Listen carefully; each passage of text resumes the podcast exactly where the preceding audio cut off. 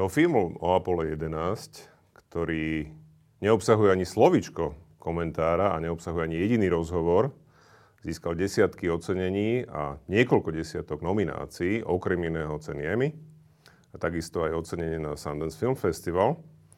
A dnes mám tu mimoriadnu radosť a potešenie, že so mnou v štúdiu je americký režisér dokumentárnych filmov Todd Miller. Todd, welcome. Thanks for having me. Thanks for coming. So we were speaking before about why you did this movie, but first I have another question. You made before you made the short about Apollo 17, which is I think the most underrated mission, lunar mission ever, because people don't recognize what they really did of, of a job uh, on the moon. But what I wanted to ask you is how someone stumbles upon never seen footage? this is one of my my questions. Yeah, because I've read, yeah, we, we stumbled upon some footage of Apollo 17 never seen before, and Apollo 11 never seen before. So how one stumbles upon some footage? well, Apollo 17 uh, that really started um, as a you know just as an idea, as an editing exercise to just kind of tell the entire story of Apollo 17 in real time uh, and let's see how long you know it would be. Mm-hmm. Turns out, um, you know, we ended up making it about 30 minutes, uh, but uh, probably you're right. The, I think it's arguably the most interesting mission because not only did they uh, collect the most data, they shot the most photographs, they shot the most film, they collected the most rocks, they had the longest EVAs, yeah. you know, out on the lunar Covered surface. the most biggest area, yeah, everything. Yeah, yeah, they you know they surveyed the biggest area, so um, it was it was a real feat of ingenuity uh, and, and, technological prowess what they did. Um, so I was really excited to get into the archive and try to see how we could you know tell that story and make it compelling because mm-hmm. there wasn't a lot of you know there wasn't anything like Apollo 13 you know when yeah. uh, you had you know oxygen running low and you know even Apollo 11 when you were you know running out of gas to you know fuel to, to land. Apollo 17, they really had it down, um, yeah. and there wasn't any real danger whatsoever. But um, you could see, if you watch the film, uh, the joy on the geologists' eyes and faces back at In mission control yeah, because they're seeing things that have never been seen before. Uh, so. Um, so, anyways, we, we started with that, um, and it just, uh, you know, the mission uh, uh, lasted, you know, a little over a week, and uh, we had a week long timeline, and we just kind of put in the, mm-hmm. you know, where the holes were. Um, this is where every still was taken. This is where every, you know, piece of film was taken.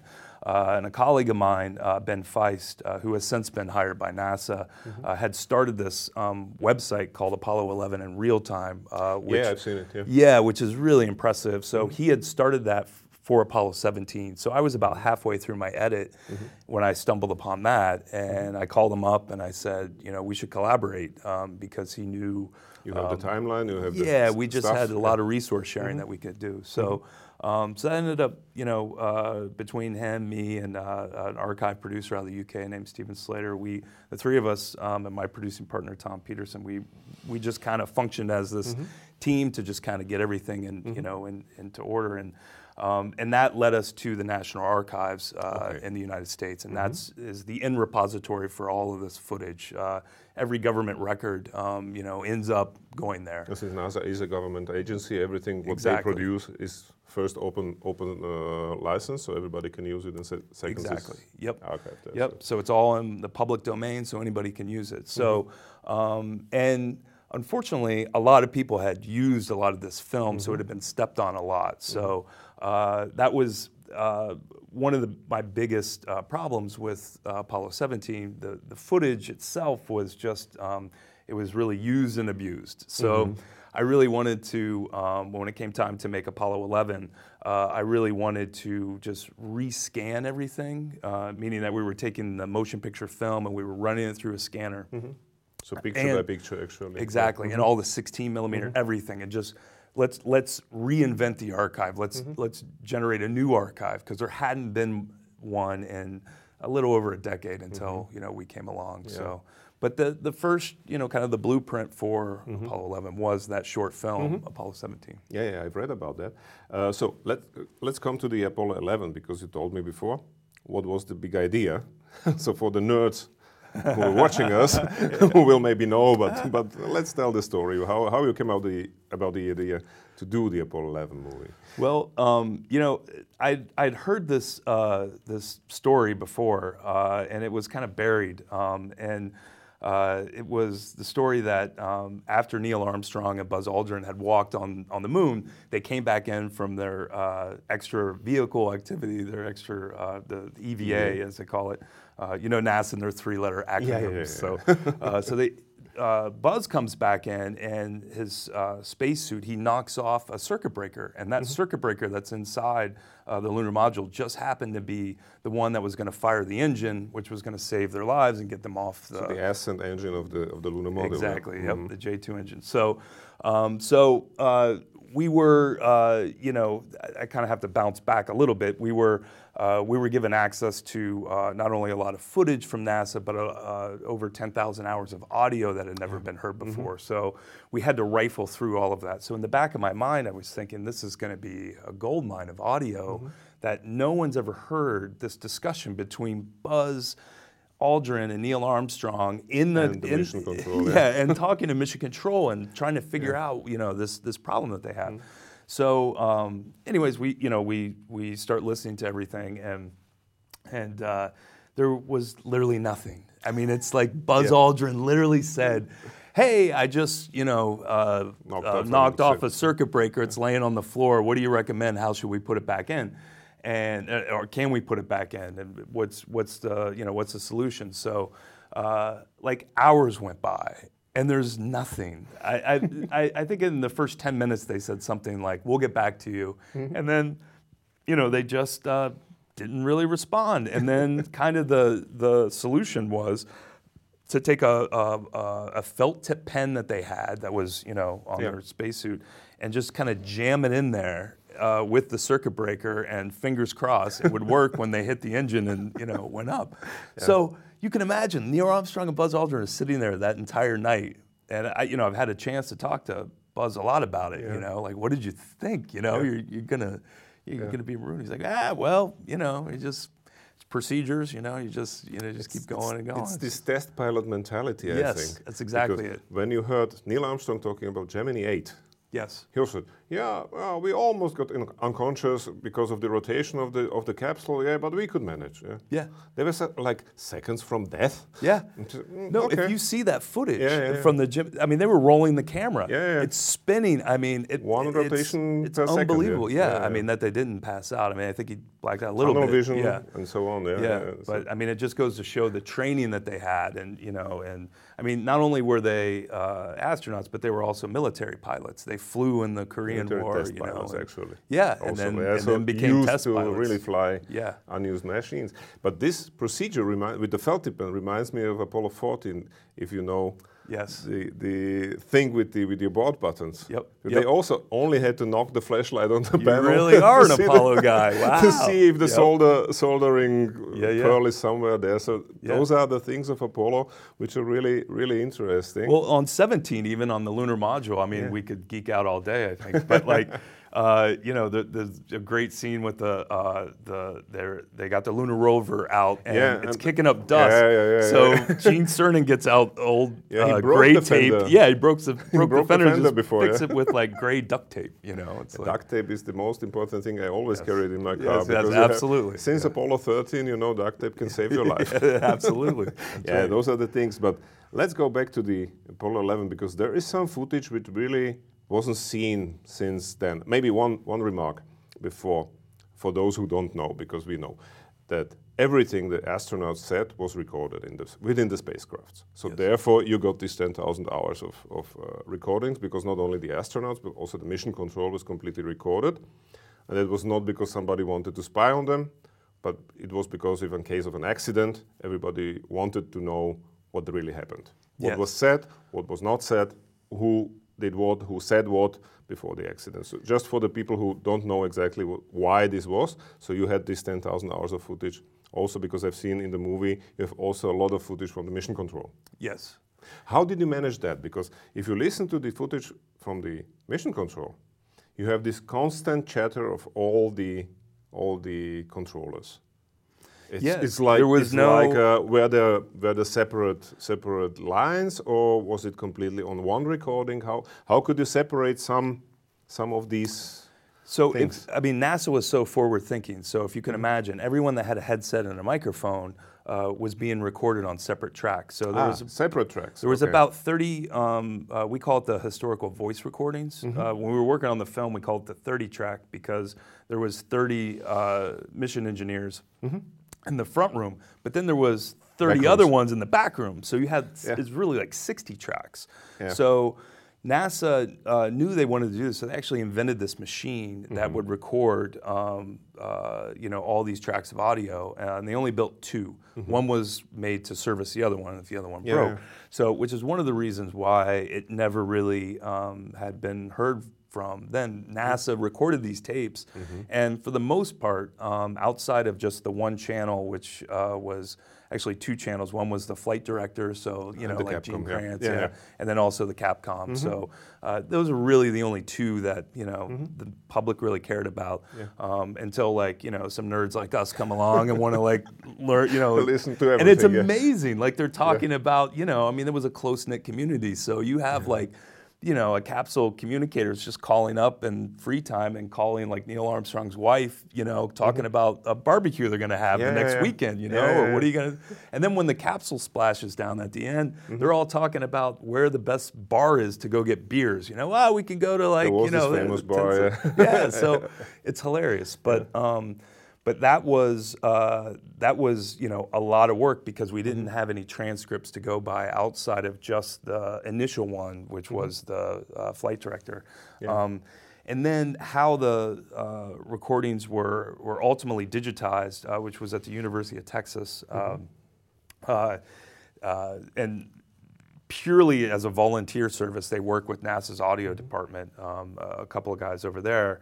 Uh, it got recorded, but um, uh, and then and then uh, put onto hard drives. But then still, nobody somebody had to listen to it all. So that's where our team came in, and we really took the time to listen to it, transcribe all of it, and then that gave me, as a director and editor on the film, the ammunition to kind of go in and see where you know the most interesting stuff was.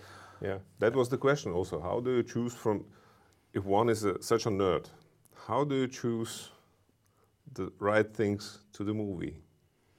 It was tough, but you know, it's it's you know, it's. Um, I can imagine. Yeah. I kind of knew, you know, I mean, you're an Apollo, uh, you know, uh, history buff, so you know the missions unfold um, in kind of a sequential state. So you really have like.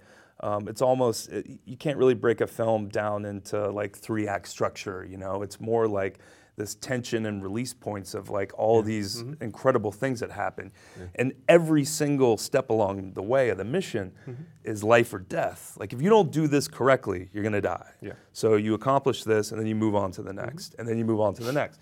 So that's kind of how we uh, treated it in, in the in making the film. So we just kind of, you could imagine looking at a timeline and just seeing every day. It was a nine-day mission, more or less. So Yeah. every nine days, we just had everything that was in there. So we would have you know 90 tracks of audio every single stitch of uh, if it was ground-based uh, photography and cinematography every you know uh, stitch of every frame of film and every still photography that was that Yeah. was shot even the CCTV TV cameras um, which I always thought was very interesting they had a hydrogen leak um, Yeah. that happened while they were on the Before launch the- pad before before, the- the launch yeah.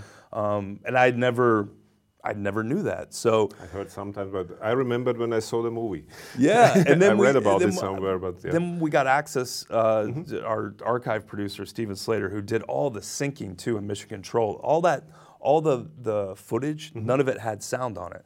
So he went through the painstaking. It took him about a year to get through all of that and try to figure out where, you know, now that we had the, The right audio, tempo and everything, where yeah. everything was. So Yeah. it was just, you know, I, I probably did like five of those sync Mm-hmm. things, and he did like uh, thousands of them. I mean, it was Mm-hmm. amazing what he did. But um, and he also uncovered that uh, CCTV footage, that kind of video footage that was on top of all the Mm-hmm. Yeah, they have, uh, I don't know how many cameras. cameras everywhere. Yeah, on the- on the- everywhere, on the and just seeing the launch pad, yeah. transport van go, and Mm-hmm. um, so you know, it was a lot of that. And then also, uh, you know, speaking of the transport van, we we really involved uh, NASA's um, historian, chief historian Bill Barry, um, and our own. Uh, we kind of of wanted a parallel path and, and see if, where things overlapped yeah. Mm-hmm. and where they didn't. So getting like the sound of the the transport van, you know, Mm-hmm. and Bill tracked down like the guys who actually drove it and verified it did have like a backup mechanism. All right, let's Yeah, get the exact, you know, Yeah. uh, sound. It Also, was the crawler transporter is a Yes, very interesting sound yes. because you're on a gravel Yep. with a very heavy machine. So, so do it right. It's, it's Yeah. most probably not so easy. And the nice thing about that was they were still using it up until the shuttle, so Mm-hmm. we had we had a gauge of exact kind of what it sounded like, and there was some so you newer recordings. recordings where you could where you yeah, could see and then we could kind of you know just uh, kind of loop it and you know put some ADR in there and, Mm-hmm. and make it big, uh, particularly for like the IMAX presentation. We really wanted it to you have really want to the, have uh, the, yeah, yeah, some gravitas, yeah. Mhm, yeah. How many man hours were it to making the movie? Do you have a do you have a number or some estimate? well, you know, it's funny. I, um, I know that we started in, we really started in uh, in 2017. Um, uh, really at the tail end of 2016. So it was a good, um, you know, uh, almost a three-year project by the time the film came out. So. Um, and it was one of these things. Um, I, you know, I mean, I, I have no idea. It was every day. it was every day. three years every day. Hours, Yeah, hours. The funny thing was, uh, w- again, when we got the audio, uh, so my office was in Brooklyn, in New York, Mm-hmm. Yeah, in the United okay. States, and uh, I lived ten blocks away from the office, Mm-hmm. and my producing partner Tom lived ten blocks the other direction. Okay. Okay. So we would get, um, uh, we would spend just hours just listening to the stuff on headphones. So yeah. I would walk to work, and it was the most, it was the most. Um, kind of tripped out experience to walk from uh, from my house in the morning. It would be dark, you know. Mm-hmm. I'd look up, I'd see the moon, and I'd be listening to communications, you know, from Apollo Yeah. 11. I'd work all day at the office, you know, in the edit suite. And then I would leave, and it would be dark out, and I'd look up and I'd see the moon again, you know, and I'd be listening to this. Thing. So when we were walking back and forth to the office, that's when we would really like listen, you know, Mm-hmm. Yeah. uh, for it. And then we had a couple, uh, mainly Tom, uh, listening, you know, in the office and Mm-hmm. spearheading the effort to transcribe everything. So um, I think between like our core team, uh, we did nothing else, nothing Mm-hmm. else for for that time. I mean, I literally did nothing else. Yeah, I can imagine. Yeah, it was it was something, uh, you know, and we also we felt a responsibility, you know, because we couldn't really.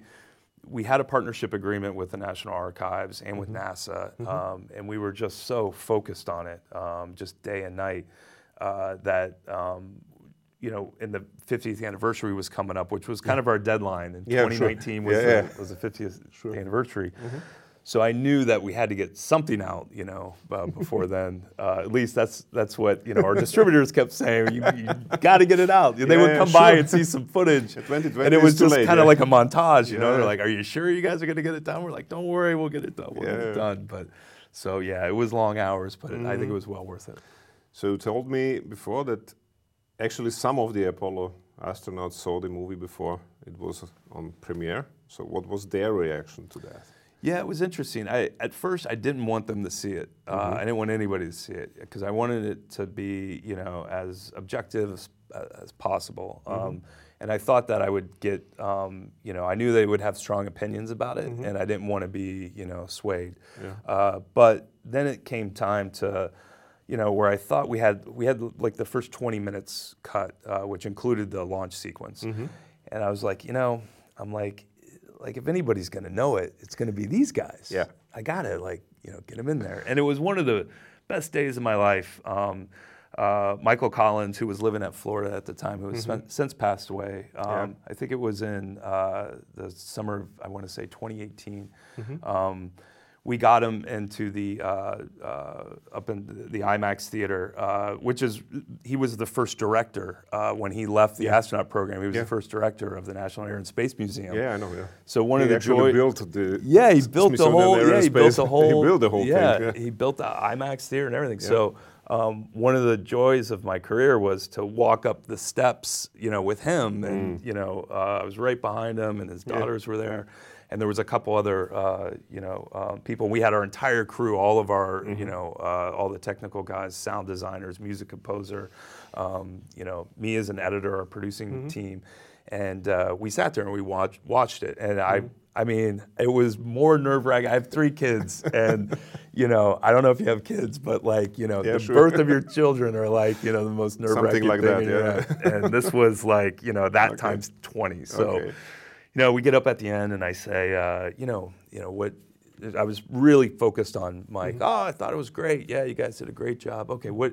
All right, let's really drill down. Like, what? What did you think? You know, technically, like the launch sequence. You know, Mm-hmm. like the sound. Did that sound exactly what it? You know, what it was like?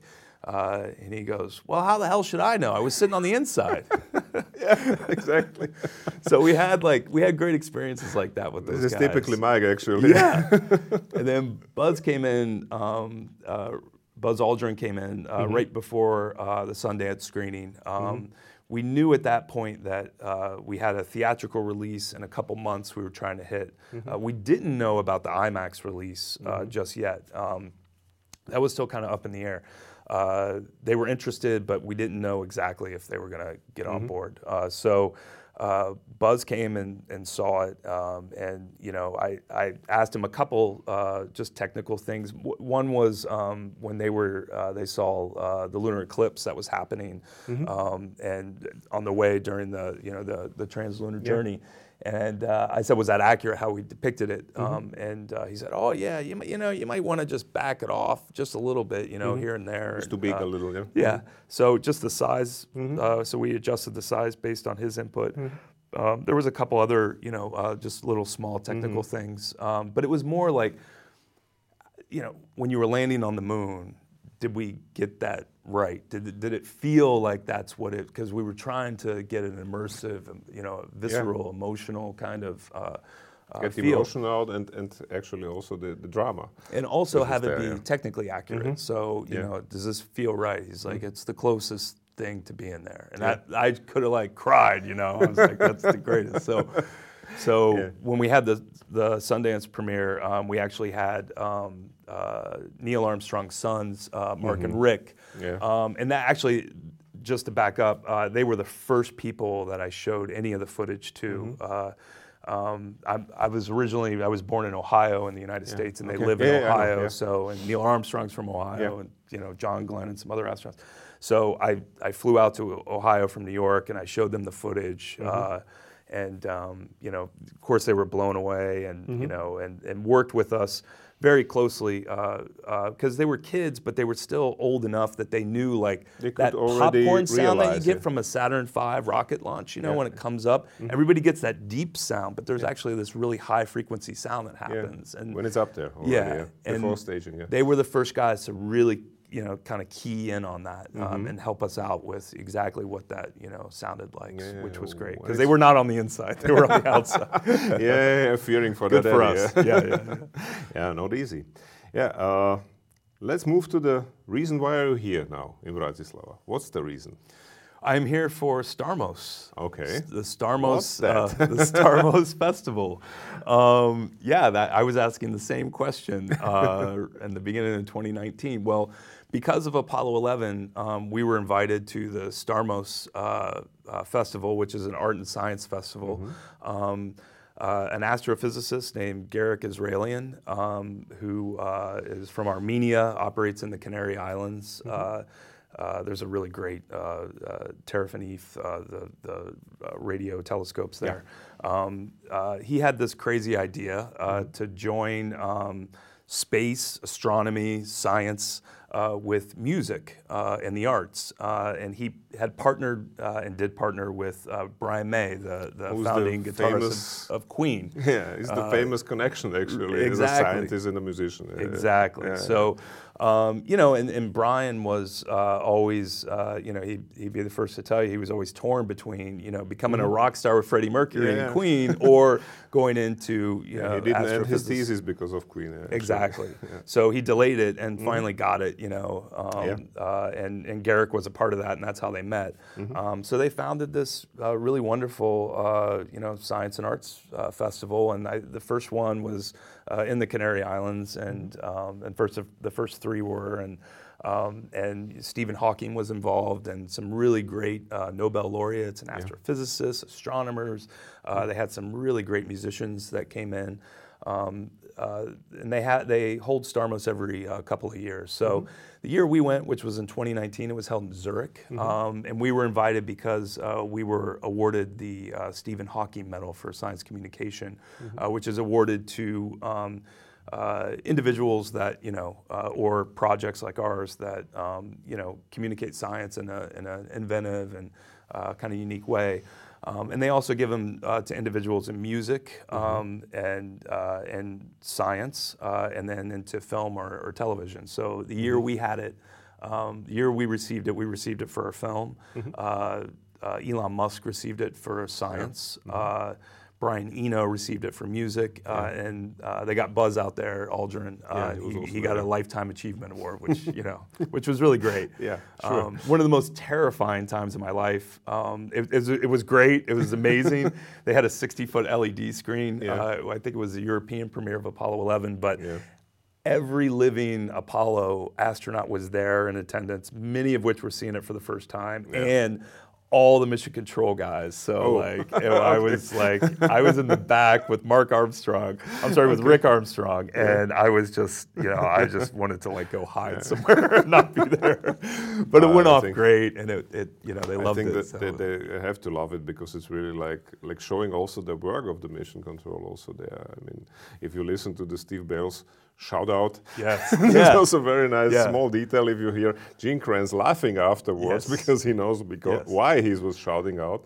It's because of the because of the long landing of Apollo 11. And. I remember the 1st mm-hmm. time we found that uh, that little kind of if you know for those who don't know where you're I really about. appreciated that you that, yeah. you that you put it in the movie because it's a really small detail. Who only the real nerds know why he was actually so shouting out. And we there. actually found. I mean, we might have not had the mm-hmm. you know the um, the circuit breaker you know uh, yeah. audio, but we did have Steve Bales for the first time. Yeah, yeah. You yeah. know, and that whole chain of command. And imagine a 25 year old engineer sitting in the back room yeah. telling all these other guys just because he had rehearsed it, you know, a few days before, saying, "Nope, you're good to go. Nope, you're good to go." And that's the only reason they didn't abort was because of this young guy saying, "Yeah." they sit down before the launch, the night before the launch, and they put down the list of all the computer alarms and decided which ones are for abort and which aren't. Yep. And that was the reason. Yes. And that was only because the Jack Koons gave them yep. the bad simulation before. That's right. And pushed them to the to the abort. And yep. Steve was thinking, okay, no.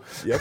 we have to you work it know. out. and so it's really stuff, like yeah. something like like and, and this small detail really makes appreciated because as you hear, okay, he was confident enough to call, okay, no, we are go because okay, they were going long, but all the radar and everything was working and then was the next call, if we go, and he was really like happy to say, yeah, we can go. And you can hear the always restrained Gene Kranz just laughing a, a little bit about yep. that. So, yeah. okay. yeah. My guys are okay. It's, it's, it's, it's incredible. And the great thing about uh, Starmus, just to throw mm-hmm. it back to that, yeah. is a lot of these guys yeah. go there. They come to it. So it's amazing. I mean, Charlie Duke jokes every year, every time he, he comes to it. Uh, so know, I hope he comes next year to Bratislava. Oh, yeah, he'll be here. Uh, but, uh, you know, the youngest, he's still the youngest guy to walk on the moon. He's going to be, I guess he's going to be 88 next year. Yeah, so. most probably he will still be the youngest guy to walk yeah, on the moon still at the that youngest, time. Yeah. yeah. Maybe Apollo, uh, Artemis 2 will fly at that time, but they will not land. So yeah, and we'll in between this mm-hmm. Starmus and uh, Zurich, there was one in Armenia. Mm-hmm. Yeah. So.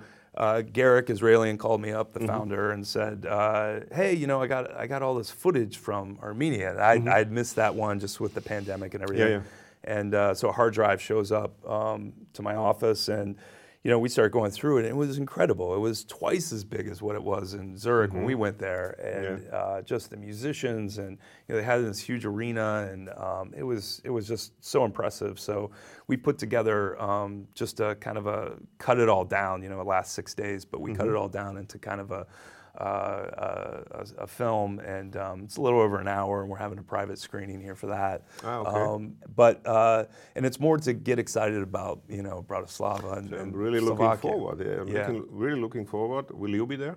Absolutely, yeah. So we'll see each other again. Yes. Next year, hopefully, we will have some studio also there to make some interviews because a lot of lot of interesting people are coming.